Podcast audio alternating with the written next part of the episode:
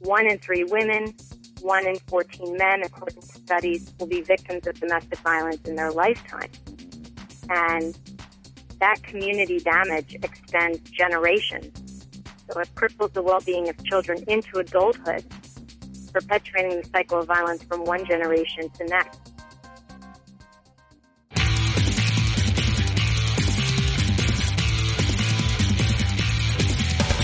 This is Lawyer to Lawyer, the award winning legal podcast with J. Craig Williams and Robert Ambrogi.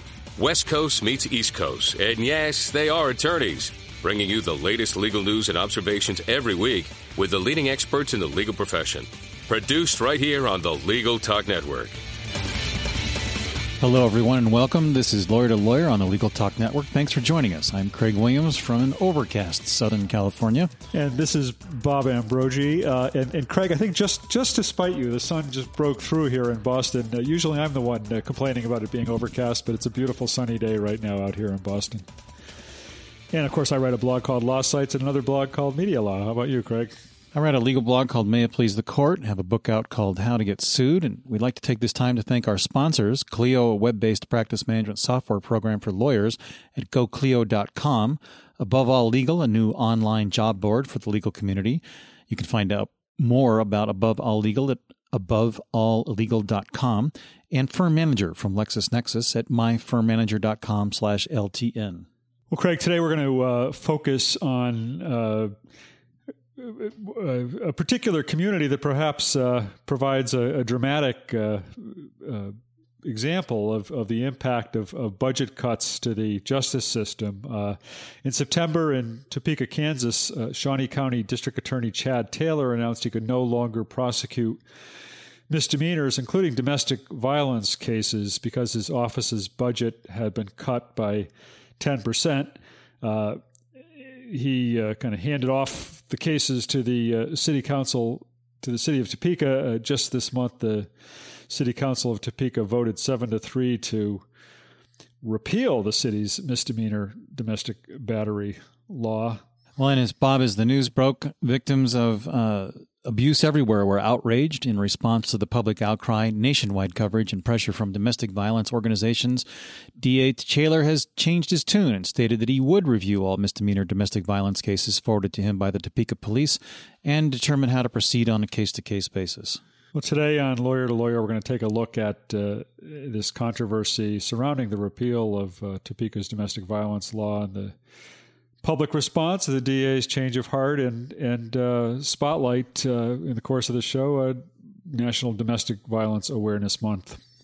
And joining us today is attorney Joyce Grover. She's the executive director at the Kansas Coalition Against Sexual and Domestic Violence from 2001 through 2011. She served as general counsel for KCSDV, where she worked on public policy issues and provided assistance and training for attorneys, advocates, and other professionals on topics relating to domestic and sexual violence, stalking, and the law. Welcome to the show, Joyce. Thank you very much. I'm glad to be on the show. And also joining us today is Victoria Christensen, uh, an attorney advisor for AEquitas, uh, which is spelled A E Q U I T A S uh, the prosecutor's resource on violence against women. Uh, prior to joining AEquitas, Victoria serves a, as a Deputy Attorney General and Special Assistant to the Attorney General of New Jersey. Uh, welcome to Lawyer to Lawyer, Victoria. Thank you for having me. Well, Joyce, let's start with you. Can you give us a brief overview of what happened in Topeka and uh, what's going on with this uh, repeal of the domestic abuse law? Well, I think um, the way it came to be known across the city was when the district attorney announced that he was no longer going to be prosecuting misdemeanors and specifically domestic battery misdemeanors um, were going to be included in that. That was on September 8th. He had um, taken a budget cut of about 10% uh, from the county, which controls his who controls his budget, um, and the the two local governments had concurrent jurisdiction over the domestic battery misdemeanors that occurred within the city limits. So what happened then basically is uh, he's saying he's not going to prosecute them. The city says we're not prepared to. We don't have the staff or the capacity. Um, and then public officials really went into what I think they they called a showdown a standoff um, that lasted for about five weeks. And it, and what happened uh, to resolve that? Where are we now in the situation? Well, on October 12th, um, the city council then had a uh, passed an ordinance in which they um, looked at their city ordinances and um, agreed seven to three that they were not going to be including domestic battery as a violation of any city ordinance. So in effect, at that point, there was no longer concurrent jurisdiction, um, and Mr. Taylor announced on the 13th that he would uh, resume prosecuting the domestic battery misdemeanors. Victoria, you uh, work for a, a, a, an organization that, that may have, uh, I mean, is, if, if I understand it, your organization uh, brings sort of a, prosecutor's perspective to these issues. What, what's your take on, on what happened in Topeka? It's my understanding that the uh, city removed a companion ordinance that mirrored the state domestic battery law. Uh, but, but since Joyce works in Kansas, I think that uh, she's in a better position to answer the question of specifically what happened in, in Topeka. So basically, what's happening in Topeka now is um, we understand that prosecution is resuming of the misdemeanor domestic battery cases. So really, what you had for five weeks were two um, two governments who had the ability to prosecute these crimes who said they weren't doing it. So what we were really concerned about is what happens to victims who have called the police. Um, the person who's abused them has been arrested, taken to to jail, booked, and then just released. And we just really were concerned about how dangerous that situation was for victims, and that it went on for so long. I think was what was incredibly concerning for um, those of us in this community because we knew that there were you know, hundreds, maybe thousands of um, victims who were unprotected here during that period of time.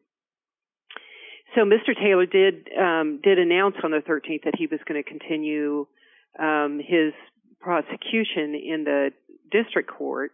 Um, I think that there are still some questions um, outstanding about how he's doing that. I think his statement was qualified, and I have not talked to him um, about how things are going. Um, but uh, I, I think his statement was a bit qualified on the 13th.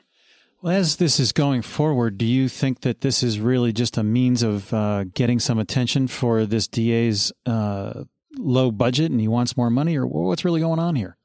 Well, I, I I think that that's really hard for someone in my position to know.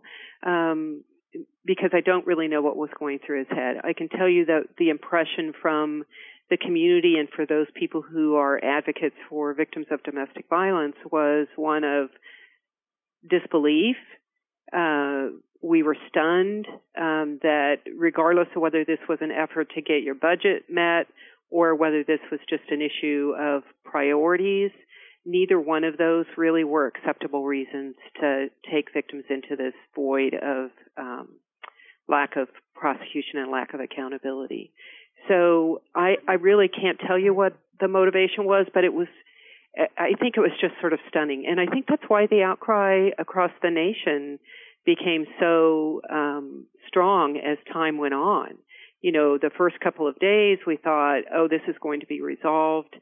Um, we were in touch with the local victim services program, um, offering whatever help we could to them. Um, and we all really thought this would be over in a couple of days, and for it to have stretched on to five weeks, that's really where the outcry from across the nation and around the world uh, came into Topeka.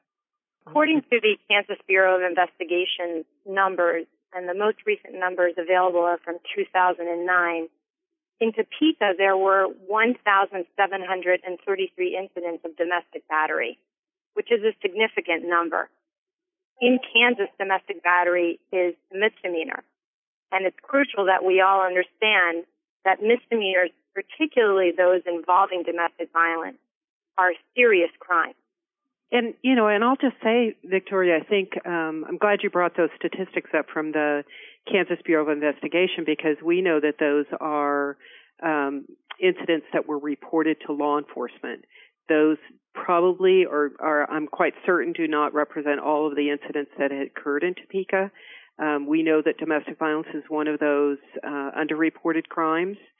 Um, and certainly, I think as victims went into this period of um, uh, lack of prosecution, my guess would be that some of those reports really dropped off, that they felt like they, they weren't going to be able to get protection. So that 1,000 plus um, number is uh, is low um, for sure. So that's a I think that's a significant number. Well, I guess I guess what I'm wondering, uh, Victoria, what I wanted to ask you, and, and, I and I understand that you're you're not in Topeka there, but uh, uh, you've you obviously work with an organization that that looks at uh, your organization describes itself as the prosecutor's resource on violence against women, and in in this time uh, when when uh, states are slashing budgets uh, left and right, uh, is how unique is the situation in Topeka, or is this something uh, that we uh, have that you've seen at least hints of happening elsewhere? We know that everybody is suffering in this economic crisis. But what we need to focus on is that budget cuts that devalue the criminal justice system are dangerous to victims and communities. And those kind of budget cuts send a message to citizens that the criminal justice system isn't an integral part of society. And as we know, it is. Um, so even in, and actually especially in times of economic difficulty, the goal must be to maintain and support victim and community safety, particularly when we're talking about domestic violence, um, intimate partner violence can actually increase during times of economic stress. And abuse suffered via domestic violence impacts women professionally. It has a negative impact on their work in forms of lateness, missed work, fewer or missed promotions, or simply keeping a job. So tough economic times are having an impact not only on the criminal justice system, but on domestic violence itself. So, you know, the other piece I think too relevant to um, is this happening around the country or across the across the nation is that we have seen small communities here in Kansas who have lost funds or um, had their their budgets cut who have still made the prosecution and enforcement of domestic violence laws a priority in their community, figuring out ways to keep these grant funded positions on um, on staff, um, even though they'd lost funds for them. So again, I think this is really about making sure that we prioritize these um, kinds of issues. And I I agree with Victoria that um, it really has to be integrated into the community safety issues within our community because it just it, this is such a broad has such a broad impact um, in an entire community. I mean, your neighbors, your your coworkers, your family um, are all involved in domestic violence, and when when it increases in your community or when it's not dealt with effectively in your community, the entire community is impacted by that. Is this kind of treatment uh, something that gives you the indication that domestic violence is really considered to be a second-rate crime and not really important to government. Is this is this uh, not necessarily the sense that you know they've stopped prosecuting all over the country, but is this something that this this type of disregard for uh, domestic violence uh, rampant throughout the country, or is this just an isolated incident? I think this reminds us of the importance of understanding domestic violence and that in many communities, domestic violence is still misunderstood as perhaps something that happens behind closed doors and therefore doesn't affect anyone outside of those doors, when in fact the opposite is true. Um, one in three women, one in 14 men, according to studies, will be victims of domestic violence in their lifetime. And that community damage extends generations. So it cripples the well-being of children into adulthood, perpetuating the cycle of violence from one generation to next. So clearly, the violence that's happening inside of homes extends outward and outward and outward. Well, and I would, you know, this is Joyce, and I would certainly hope that this um, is an isolated incident. Um, I don't think either one of us know, but I think that the um, the outcry that the the community had, um, and by community it was the worldwide community um, supporting, you know, a- addressing domestic violence. That I, that I think this outcry hopefully will um, cause people to pause if this is something that they are thinking that they want to do in their own community. How, how is it that this uh, is considered? Uh, well, I, I, guess what I what I'm part of what I don't understand about the situation in Topeka is uh, how is it that this is a matter of, of, of, a local city law and that it's treated as a as a misdemeanor? Is there also a state law uh, that, that, criminalizes this in some regard, uh, or is is the local law uh, the the extent of the uh, ability to uh, bring criminal charges for domestic violence? No, the the local law, and I think that that's where a lot of um, there was quite a bit of misinformation out there. Um, the the headlines I think were you know decriminalizing domestic violence in Topeka, and um, that really isn't exactly true. There were there were there is a domestic battery violation that had been a part of the city ordinance and a domestic battery violation that is in state statute. The state statute never changed. Um, the two jurisdictions had uh, concurrent ability to prosecute these cases, but by agreement, they had always been prosecuted in the district attorney's office. Um, and so this, I think, was something that had come up in the past. We know that there were uh, several years ago, prior to this district attorney being in office, there had been conversations between the city and the county about where to prosecute those domestic violence misdemeanors, and um, it it had always been agreed that they were best handled in the district court. Um, and I think there are some really um, important reasons why handling them in the district court um, might be the best thing when you have prosecutions in municipal court, um, and if uh, the the defendant would want to appeal those, they go to the district court, and the trial is a, a completely new trial, a trial de novo. So um, that I think has a great impact on victims to have that possibility there for them. It's certainly is confusing when you mean to have to go through it twice, the possibility of having to go through it twice? Right. And not really understanding that, um, not really understanding that things are starting completely over when it moves to the district court. So, in some respects, it's not always a negative that the city uh, does not have this on their books. I mean, I, I think sometimes that can be positive to have only one jurisdiction having the control over prosecution of these misdemeanors.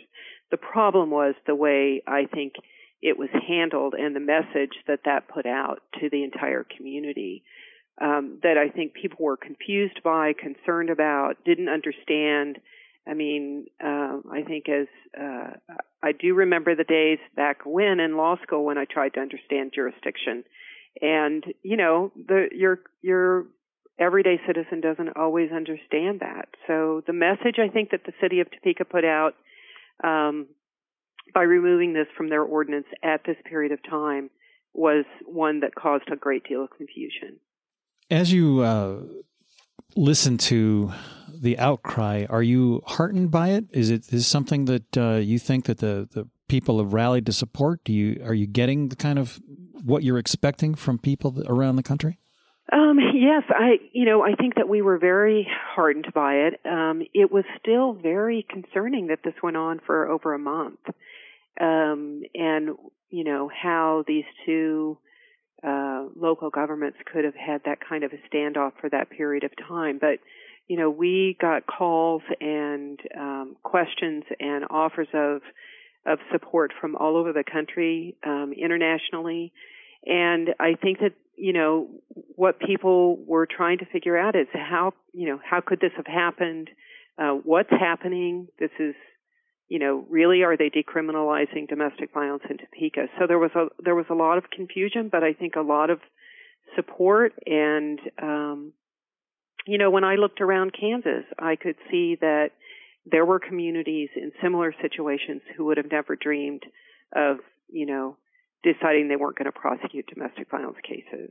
So I thought it, I, I did think it was heartening, um, but I think part of the outcry was really worrying about is this something that that will you know that will take a hold and um, happen across the country. I think there was a lot of concern.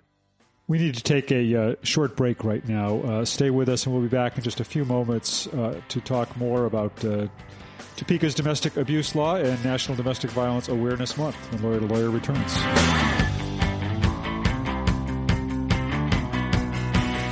Hi, my name is Kate Kenny from Legal Talk Network, and I'm joined by Jack Newton, president of Clio. Jack is going to talk to us about the role of security in cloud computing. Jack, what about security? Are there any ethical or security related concerns that need to be addressed with cloud computing? We're starting to see the first ethics opinions come out on cloud computing, and the early proposed ethics opinions, like that from the North Carolina State Bar, indicate that there are no ethical issues relating to the use of cloud computing in a law firm, but that, as with the use of any third party provider, an appropriate amount of due diligence needs to be undertaken to verify that the provider you're using has implemented an adequate level of security and privacy precautions and is essentially taking due care with your confidential client data. We've been talking to Jack Newton, president of Clio. Thank you so much, Jack. Thank you. And if you'd like to get more information on Clio, feel free to visit www.goclio.com. That's G O C L I O.com.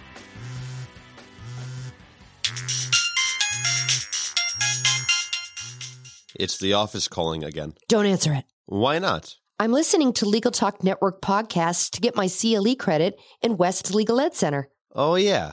I need to do that too. Where do I find them? It's easy. Just go to LegalTalkNetwork.com and pick a program for CLE, click on it, and start listening. Or go to WestLegalEdCenter.com and choose from any of the Legal Talk Network programs available for CLE. That's perfect. The office can wait. Thanks for tuning into our program today. We want to let you know about something extraordinary happening in the legal industry. Right now, hundreds of independent attorneys just like yourself are working to bring a very special product to market. These attorneys are part of a development program at LexisNexis, and they are working under NDA on a brand new application that will change the way you run your practice. This solution, LexisNexis Firm Manager, is a web-based, highly secure application operating in SAS 70 Type 2 attested data centers. If you are interested in test driving LexisNexis Firm Manager at no charge, or to learn more, visit www.myfirmmanager.com slash LTN. This is Kate Kenny at Legal Talk Network, and I'm talking with attorney Brian Manginas, co-founder of Above All Legal, an innovative new online legal job board. Brian, tell us about Above All Legal and how it works. Above All Legal is a new online legal job board that connects legal professionals with leading law firms and in house corporate legal departments. So if you're a job applicant looking for a position, you can go onto our site and post your resume for free and also search our extensive job database where we have thousands of jobs listed right now. Additionally, if you are an employer looking to fill a job opening, you can search our resume database or post your jobs online. Finally, if you're an advertiser looking to reach into the legal community, you can post your advertisements on our site. We've been talking to attorney Brian Manginas, co-founder of Above All Legal. Check it out at abovealllegal.com. That's abovealllegal.com. We're glad you're listening to Legal Talk Network. Check us out on Facebook, Twitter, and LinkedIn too. You can advertise with us at Legal Talk Network and have your own commercial play in this podcast. Just give us a call anytime at 781 551 9960 or shoot us an email at admin at LegalTalkNetwork.com.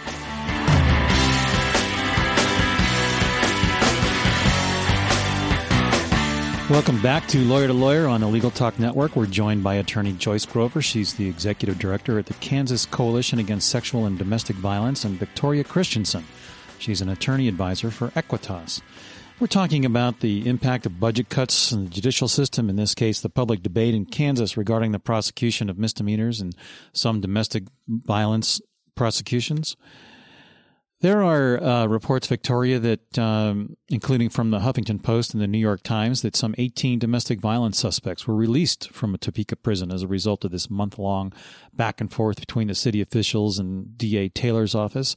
Uh, what's the impact of those releases on the abuse victims? Whenever a crime is suspected to have occurred and we cannot hold offenders accountable, it's a travesty.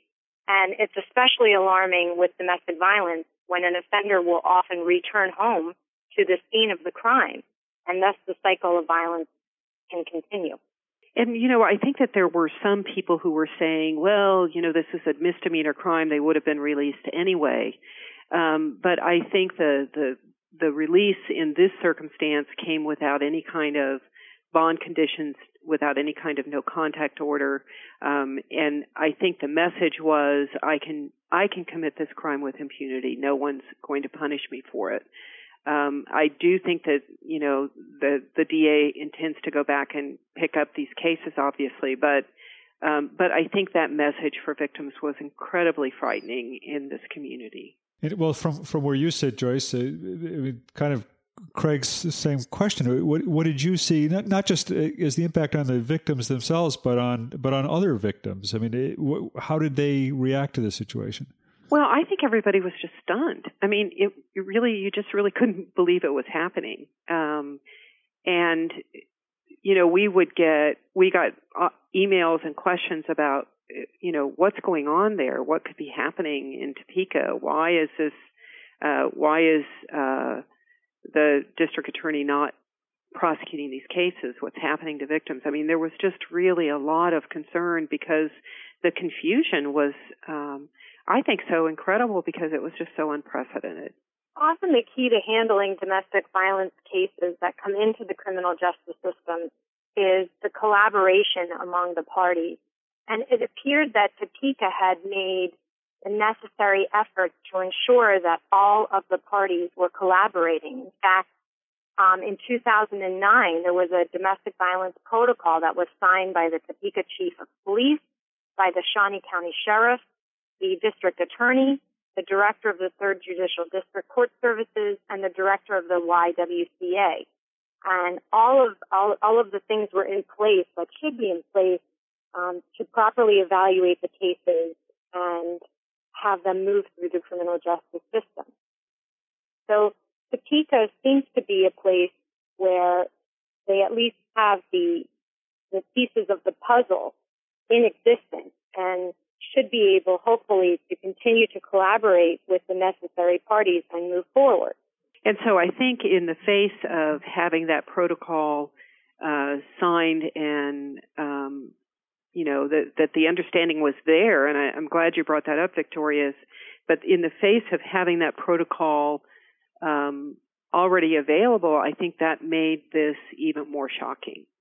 Um, that that the district attorney was making this decision pretty much unilaterally in the face of uh, having agreed to um, to collaborate. And I think those community collaboration agreements are so critical in terms of making the prosecution of domestic violence seamless, um, holding perpetrators accountable for their behavior, as well as considering victim safety all the way through the process. Well, I'm I'm up in I'm up in Massachusetts, and I'm sure we're we're not uh, unusual in, in, the fact that the funding for our judicial system is being cut way back. Funding for uh, uh, district attorneys' offices is being cut way back. Funding for public defenders is being cut way back. Uh, I, Victoria, I mean, you in your work with prosecutors, how, how do they how do they make do with less funds? How do they set priorities? Uh, and how do they maintain uh, their focus on, on domestic violence cases with all the other stuff they have to do? Across all levels of government, um, particularly those of us who provide direct services to victims um, in in the form of prosecution, law enforcement, uh, victim support services. We have to do more with less, and it's possible to do more with less by pulling together our resources and utilizing resources that don't cost anything or uh, that can be acquired pretty easily at minimal cost. There training available for prosecutors. Our, my agency, AEquitas, provides the training. There are other agencies across the country and on the state and local level that provide that training. And in order to properly evaluate domestic violence and intimate partner violence cases, all of the professionals involved in the criminal justice system, all of those allied professionals have to have the appropriate training and resources so that we can do more with less. And I think the other piece of that puzzle is recognizing that domestic violence cases, um, whether those are misdemeanor cases or um, you know, felony cases, that those cases have different dynamics. You have um, people who are living together, have been intimately involved together, have family and children together, um, and that is going to be very different than the other types of crimes that you might be prosecuting in your office. And so I, I do think that it involves um, really a different kind of training and a different kind of capacity and um, and competency in terms of uh, addressing this particular crime. Joyce is right. These cases require nuanced responses um, because the cases can be very complicated. They directly affect people's lives, their homes, their families, their children, and those of us who work on these cases must have the proper training. I, I mean, it's ironic that this all happened, uh, I guess, during or, or uh, maybe on the eve of Domestic Violence Awareness Month. I, is this? Uh, I, I, I don't mean this to sound quite like I'm going to say it, but is this almost a, a good thing for domestic violence awareness? I mean, this really pushed the issue to the forefront uh, of the headlines for for for a period of time anyway, and got a lot of discussion going about it. Uh, you know, what what's the overall impact of the situation in, in Topeka? Uh, do you think? Do you think uh, it, it, will lead to uh, a, a broader awareness? Well, I certainly think um, that it did for a while. Um, I think it's pretty hard to know exactly what's happening today in terms of those um, those cases because I think that's moved a little bit out of the it's moved a little bit out of the limelight. But I have to tell you that I don't think any of us thought that it would move into the Domestic Violence Awareness Month when it was announced on September 8th. I think that was the farthest thing from our imagination that it would still be going on in October. Um, and certainly we um, expressed a, a, great deal of concern as it moved into October that this was um, the message that was being that was being put out in Topeka during this month. So I I don't think this is a really necessarily a good way to become aware of domestic violence, but um, certainly it did add um, some attention to that issue. Right, and I don't mean to suggest it's a good way to become aware about it so much as it it uh, it it certainly did raise awareness, and uh, as uh, as bad as the situation was, uh, perhaps uh, that was one thing that came out of it. Yes, I I agree. I completely agree with you. Well, it's it, we just about reached the end of our program, and it's time to wrap up and get your final thoughts, as well as maybe discuss a little bit about what uh, AEquitas and the uh, KCASDV do as well and perhaps a little bit about uh, Domestic Violence Month. So here's your chance for a little commercial. Uh, let's start with you, Victoria. If you also, when you wrap up, give us your contact information so that our listeners can reach out to you if they would like to get in touch with you. AEquitas provides technical assistance, training, and resources to prosecutors and allied criminal justice professionals so that during the investigation and prosecution of violence against women cases, uh, they can reach out to us to promote victim safety and offender accountability. We train prosecutors to enhance the likelihood of positive trial outcomes by preparing them and allied professionals for trial in cases involving violence against women. And we provide timely and substantive resource materials, and we do all of this for free. So I, I highly encourage any prosecutor or allied criminal justice professional to contact us. Our website is www.aequitasresource.org, and that's A E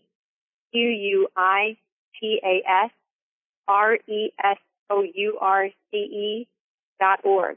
dot org. And my personal contact information is on that website as well. And Joyce?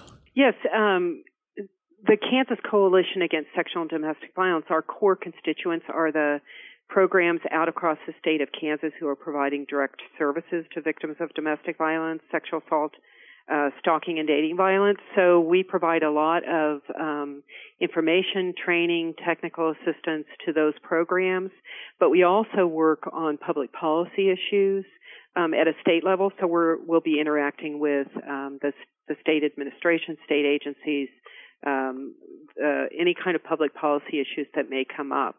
Um, we have we do a lot of training. We train um, attorneys. We provide CLEs um, in Kansas specifically um, on the issues of domestic violence and sexual assault. Um, we can people can check us out at um, kcsdv.org.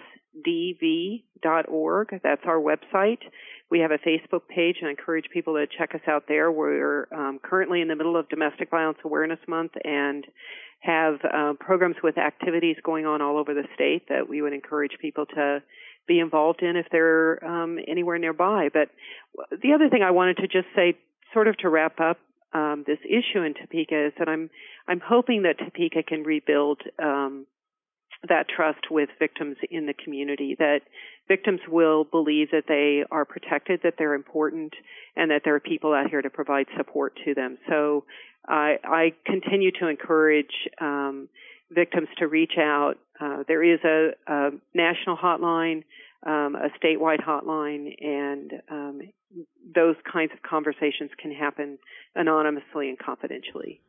And the uh, that national uh, domestic violence hotline, I, the the number is one eight hundred seven nine nine safe s a f e, right? Uh, and it's also online at thehotline.org dot o r g. Right, and uh, they are 24 7, and I've been down there and toured their offices. They're a great resource. Very good. Well, uh, thank you to both of you for taking the time to be with us today. Uh, really appreciate your thoughts and, and, your insights on this issue. Thank you so much for having uh, having the topic on your show. It's it's an important one, and I really appreciate you making the effort to do that. Great, and thank, thank you both for you, uh, for your participation. And it was nice speaking to you, Joyce. You too. Cheers. Well, that wraps it up for this week's Lawyer to Lawyer, Bob. And for our listeners, remember now you can get CLE credit through West Legal Ed Center for listening to select Legal Talk Network podcasts. Go to LegalTalkNetwork.com and click on the West Legal Ed Center. You can also find all Legal Talk Network shows in iTunes. We'll be back again next week with another great legal topic. When you want legal, think Lawyer to Lawyer. The views expressed by the participants of this program are their own and do not represent the views of, nor are they endorsed by, Legal Talk Network, its officers, directors, employees, agents, representatives, shareholders, and subsidiaries. None of the content should be considered legal advice. As always, consult a lawyer. Thanks for listening to Lawyer to Lawyer with J. Craig Williams and Robert Ambrogi. Every week, a new legal topic that you won't want to miss. We hope you'll listen again and check out our other shows on the Legal Talk Network.